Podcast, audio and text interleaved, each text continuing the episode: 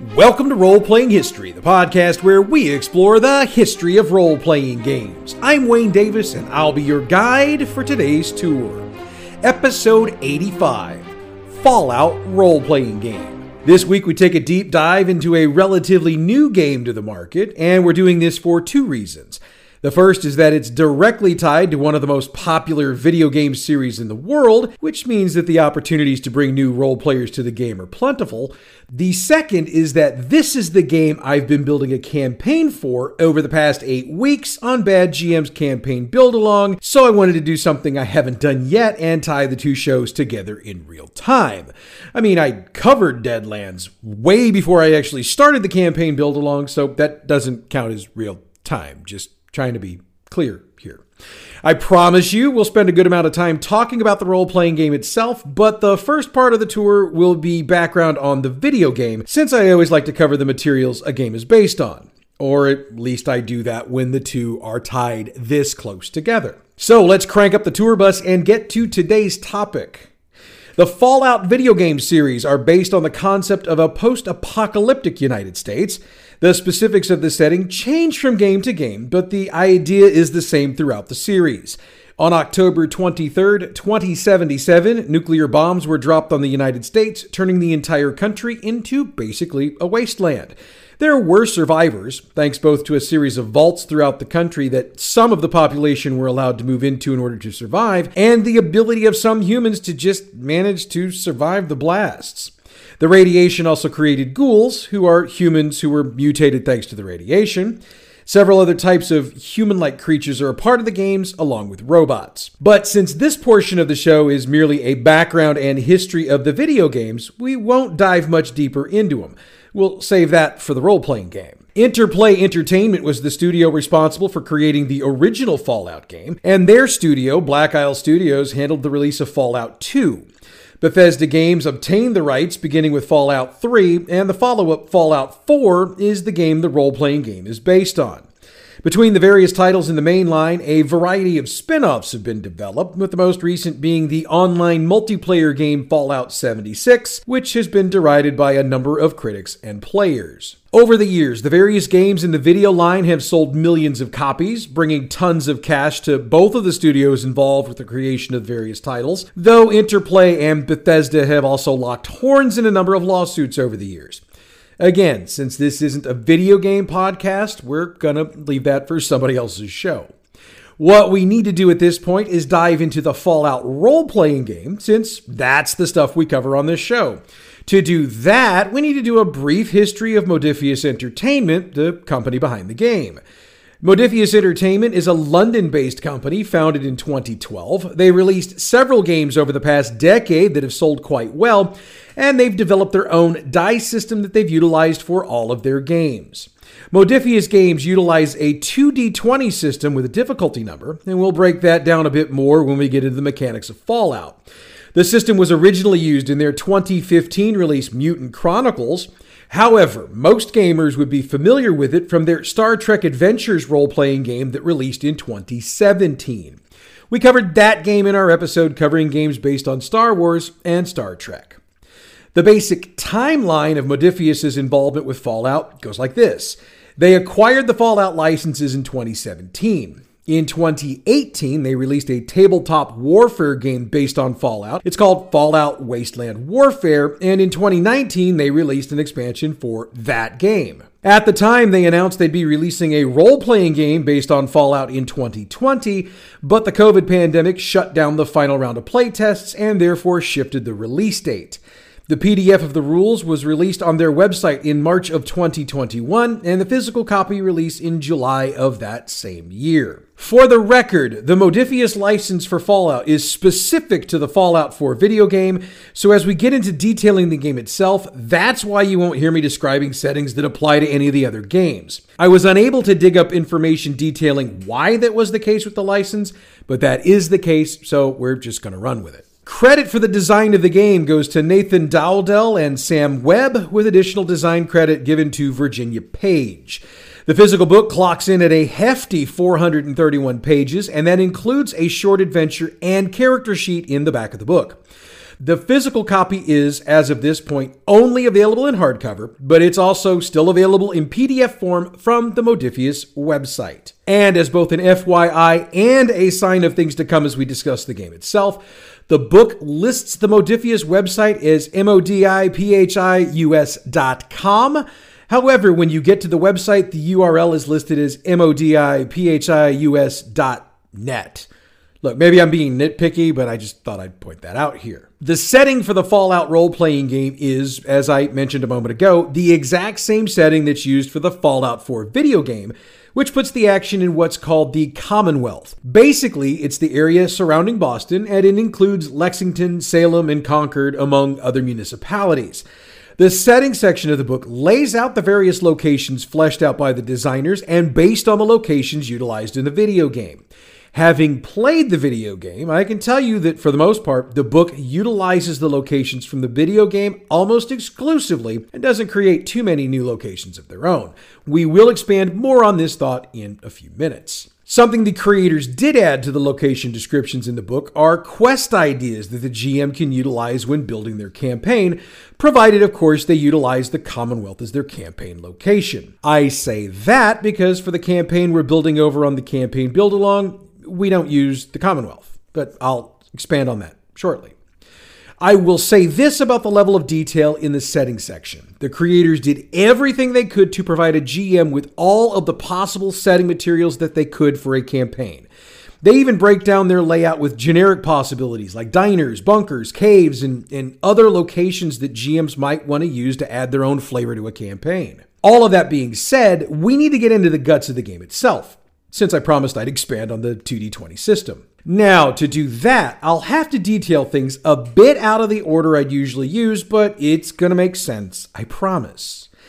I need to begin this rundown by explaining that attributes in the Fallout game are described with the acronym SPECIAL. Strength, perception, endurance, charisma, intelligence, agility, and luck. Those are the attributes, so you see where the acronym comes from. I'll explain how these scores are generated in a minute.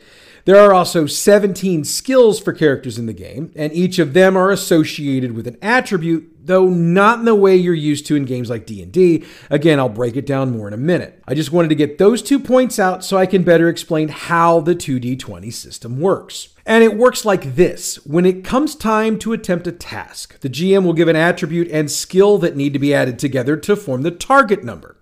The GM will also give a difficulty number to the player. The difficulty number ranges from 0 to 5 and represents how hard the specific task would be, with 0 being an automatic success and 5 being damn near impossible. So, the player rolls their 2d20. Any roll at or below the target number is considered a success, and if a 1 is rolled, it's considered to be two successes. So long as the number of successes is equal to or greater than the difficulty, the task is a success. There's more that can happen as well, but again, we'll get to all of that in a minute. Combat rolls work pretty much the same as task rolls, though there are five skills that specifically play towards attack types big guns, energy weapons, melee weapons, small guns, and unarmed. When it comes time to attack, the player will use the skill tied to the weapon type they're using, which is in turn tied to an attribute. Again, the target number is the result of adding the two together, and the GM will again give a difficulty. The only change between tasks and combat is that there's also a location die for when attacks hit, which allows the player and GM to be aware of what body parts take the damage. That's the basics of the 2D20 system, and I think it's enough for our purposes for today. Let's get into the various points I hit on in my description so we get a better idea of how some of these things work. When it comes to the special attributes, the only one that's different from attributes we're familiar with is luck. Luck isn't tied to any skills, and it's something that will very rarely actually be rolled. So, why does it exist?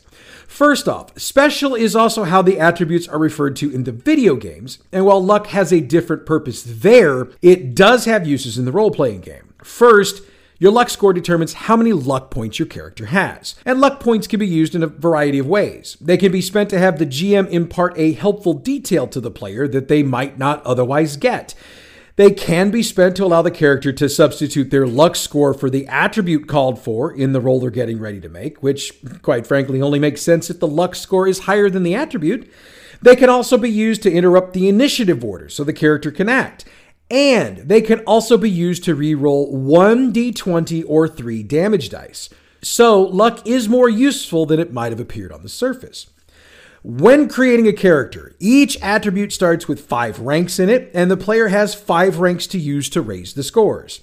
They can also lower any attribute they want to a 4, then use those extra points to raise other attributes. That allows the player to customize their character the way they want pretty much for the vision they have. Attributes also play into other parts of the character, as agility plays a part in the character's defense, while initiative is determined by adding the perception and agility scores together.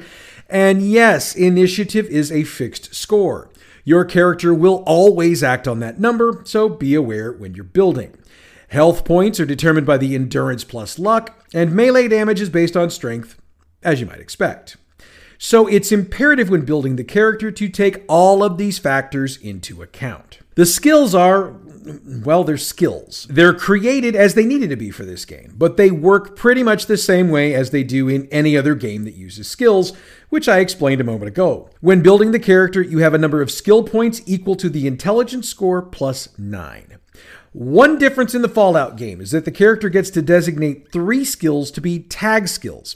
Again, these are skills that tie into the character's background or concept, and they're the ones that will probably be used the most for that character. They get two points automatically in tag skills, but are still limited to three points in them at character creation. For the record, three is the most points that can go into any skill at creation. Tag skills also have the benefit of upping the critical success probability because if you're making a roll that involves a tag skill, any roll at or below the number of points in the skill is considered a critical success, so it's two successes. Something else that carried over from the video game to the role playing game are perks. Think of these kind of like you would feats in D&D.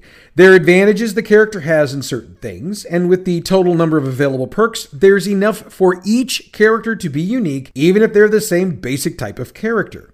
They do a variety of different things, and just trying to describe that would take way more time than I've got for like a week. Rather than classes, Fallout uses origins. The origins are Brotherhood Initiate, which would make them part of the Brotherhood of Steel. And if you've played the video game, you know who these guys are. If you haven't, just type in Brotherhood of Steel in your search engine online or on YouTube. You'll find out. Ghouls, who have been basically mutated by radiation.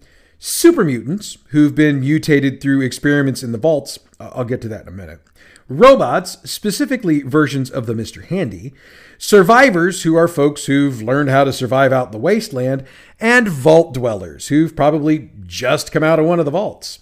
Each origin comes with its own set of perks at character creation, so check those out if you go to play the game.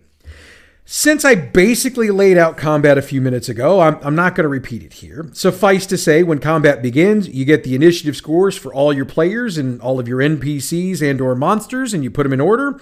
Then you run combat like you'd run it in any other game. When it comes to bad guys for the group to run into, there are a variety of monsters and men that they can interact with, and sometimes the men are the monsters, especially the ones from Vault-Tec, which is the company that created the vaults. In the game history, Vault-Tec vaults were specifically designed to run experiments on their inhabitants, usually without their permission. So, folks who thought they were safe in the vaults were actually being experimented on, and that was usually to their own detriment. Look, I could keep going on and on and on about the game itself, especially since I've been knee deep into it for the past couple of months. But if I told you everything, you wouldn't need to buy it now, would you? In addition to the main game book, Modiphius has also released a starter kit and a Game Master's kit. They're both available in your local game shop or from the Modiphius website. I own them both, and while I found the starter kit to be exceptionally valuable for those looking to play without shelling out for the whole book, the GM's kit, other than the caps you can punch out to give your players, didn't have a whole lot I needed. Oh, yeah, I almost forgot about the caps. In the Fallout world, there is no money. Nuka Cola bottle caps are the primary form of currency, and players will need to either find them or trade for them if they want any to spend. A lot more on that in the rulebook. Before I change gears and bring stuff from the campaign build along into this show, I wanted to drop in a couple of reviews. Charlie Hall wrote his on April 9th, 2021 for Vox Online. In his review, he stated that, quote, Life in the Wasteland is fun again. End quote. In his review, he praised both the simplicity and complexity of the game, which would sound contradictory, but the complexity he was referring to are the rules for cover during combat and the system of zones used to determine difficulties when shooting. He liked those and appreciated that most of the rest of the rules were fairly simple. He didn't offer a rating, but his overall review was positive, so we can safely assume he liked the game. John Farrell, on the other hand, didn't seem quite as positive. In his review for Gaming Trend on September 13th, 2021, he referred to the game as, quote, buggy and incomplete despite showing immense promise, end quote. He did admit to being, quote, impressed by the game's accuracy and depth, end quote, but added, quote, there is no mistaking a few wrinkles in the production quality, end quote. He specifically called out references in the game book to a GM's guide that hadn't been released as of the publishing of the book. I'm not sure if the GM's toolkit is the book they're referencing or not, so I'm going to need to dig a little deeper. He also notes the various errors on page references and typos in the text. His closing statement pretty much sums up his thoughts on the game. Quote, Do I recommend this? Sure, but only to those who are willing to invest the time, effort, and money for a product with a high barrier to entry. End quote. He gave the game a score of 60 on a 100 point scale. Okay, so this is where we start to veer off into campaign build along territory, as I wanted to put my own two cents on the product. I fully acknowledge that the game has its flaws, not the least of which is the cost, but I've found it fairly easy to locate the information I've needed to make calls in the game, for the most part, and the various charts are laid out in an easy to use style. In my opinion, there's way too much equipment and gear available, but I think it exists in an attempt to keep the role playing game as close to the video game as humanly possible. My group seems to be picking up on the rules fairly quickly, and most importantly, characters can be created in a half an hour or less. I say a half an hour as the top because I've got a couple of players who take forever to create characters anyway, while I had a couple that hammered theirs out about 15 minutes. So, pretty easy to create some characters quickly and get into the game. I haven't started the campaign we're creating yet, so my thoughts might change. Let's talk about building a campaign. I'm sure you're asking why I talk about that here when I've got an entire other podcast devoted to it. Part of this is my wanting to give some insight as to how the rules seem to work when you build outside of the printed setting. But I'll be honest and also admit that I'm not too proud to promote one podcast on the other. I mean, I got to get the downloads up one way or the other, right? As regular listeners to the campaign build along know, I'm setting my campaign in my hometown of St. Louis, Missouri. What that means to me and what it would mean to anyone wanting to move their game out of the Boston area is that a great deal of the provided setting material is irrelevant since it refers to specific landmarks and historical figures from that area. However, there are some locations that are provided that could be easily picked up and dropped into any area you choose. Plus, if you're using a large city anywhere in the world, that city is going to have landmarks and history of its own, so you could take some of the setting ideas and incorporate them into the location you're using for your game. Or you could just be a sucker for punishment like I am and decide to create a whole lot of your own history for your game. Hey, either way, it's going to be interesting. Insofar as running the game, I've been running my group through the adventure module presented in the starter kit. I mentioned above that the group seems to be picking up on the rules pretty quickly, but I should add that we have had to hit up the old interwebs a few times to find help for some questions that we had that the book just didn't seem to address. So when John Farrell was pointing out flaws with the book, he wasn't entirely wrong, in my opinion. Now, after all of that, if you're curious about what a campaign build for Fallout looks like, check out Bad GM's campaign build along, which is available wherever you get your podcasts or on our website, badgmproductions.net. There. Now I don't have to do that at the end of the show. Overall, do I think Fallout is the best post apocalyptic game I've ever seen? Not by a long shot. There's at least a half a dozen other games that I think are written better and use simpler systems. As one of my buddies and member of my game group, Jim, said when the group first decided to play Fallout, it's not his first choice for this style of game, but what he would do instead is get into playing the character. And so far, he seems to be having a pretty good time with it. And yes, it is the younger players in my group that decided they wanted Fallout, which makes sense if you ask me. They are a part of the generation for whom Fallout was basically created for, and they've all pretty much played every game in the series. The credit for me actually buying the game is my daughter's boyfriend, who wanted to get into gaming but wasn't sure about D&D or other games. My daughter suggested I buy it, I did, and he really got excited to try gaming. And for me, that's the reason why I think this game should exist. It gives an opportunity to bring some of the next generation of gamers to the table with material they're already familiar with. Sure, we're probably bowing down to the altar of the video game creator, but if we're telling the truth, we've been bowing down at the altar of science fiction and fantasy writers for decades in our role playing games. Video games are, to an extent, the 21st century equivalent. I'm not trying to piss anybody off here, by the way. If it wasn't for my daughter strongly suggesting I buy the game, I probably wouldn't have, and we'd be playing Firefly right now. All I'm trying to say is if Fallout brings more role players to the table, that's a good thing. Once we get them here and we get them hooked, we can introduce them to more games in different genres, and we've then ensured our hobby will live on after us. Or at least we can hope, right? And with that, we've come to the end of today's tour. Next week, I'm going to get into that list I always reference about the 50 most popular role playing games of all time from Arcane Magazine. I've always been curious about it, and I discovered some things I did not know when I was researching it, so it should be an interesting show. I mentioned the campaign build along a moment ago, so I'm not going to repeat that here. You're welcome. The music we use for this show comes from Pixabay.com. Check them out for all your royalty free, license free music needs.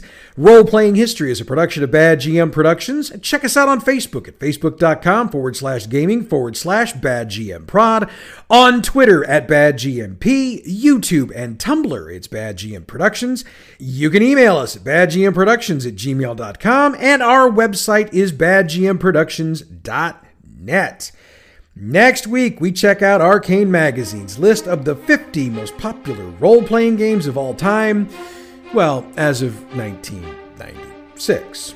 but that's next week. Until then, I'm Wayne Davis, and your role playing history.